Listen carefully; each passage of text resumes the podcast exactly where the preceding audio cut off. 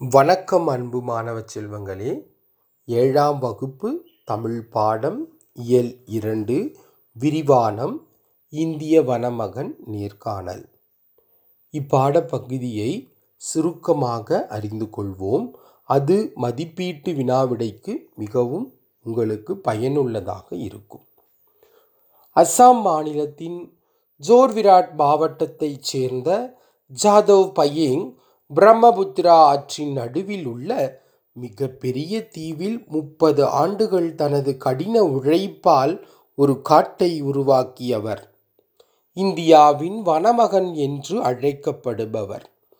ஆயிரத்தி தொள்ளாயிரத்தி எழுபத்தி ஒன்பதாம் ஆண்டு பிரம்மபுத்திரா ஆற்றில் ஏற்பட்ட வெள்ளத்தால் அடித்து வரப்பட்ட பாம்புகள் அத்தீவில் கரை ஒதுங்கின.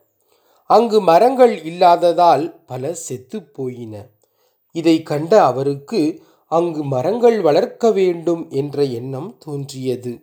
அதற்காக ஊர் மக்களிடம் உதவியை நாடிய பொழுது அவருக்கு யாரும் உதவ முன்வரவில்லை.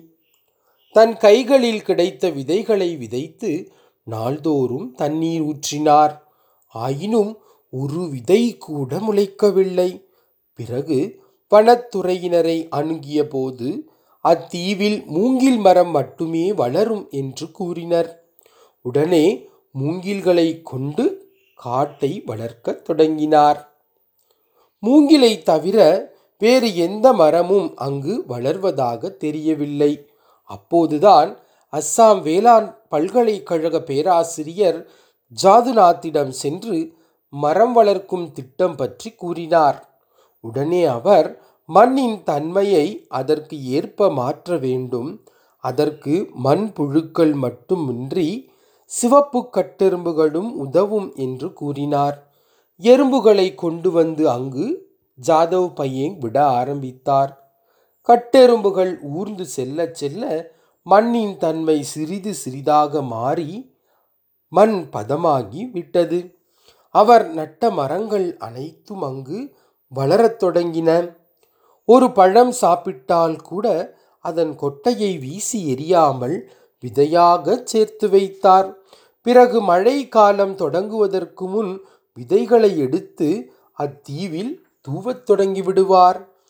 இப்படி ஒவ்வொரு ஆண்டும் அவர் தூவிய விதைகள்தாம் இன்று காடாக காட்சியளிக்கிறது. இன்று அந்த காட்டில் பறவைகள் வந்து தங்கின. பறவைகளின் எச்சத்தால் பரவிய விதைகள் அங்கு காடு மேலும் வளர துணை புரிந்தது.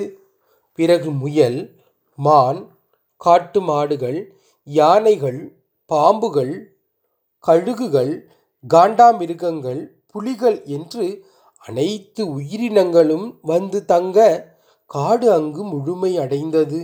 இவ்வாறு ஜாதவ் பையேங் அழகான ஒரு காட்டை செயற்கையாக உருவாக்கினார். நன்றி வணக்கம் அன்பு மாணவ செல்வங்களே.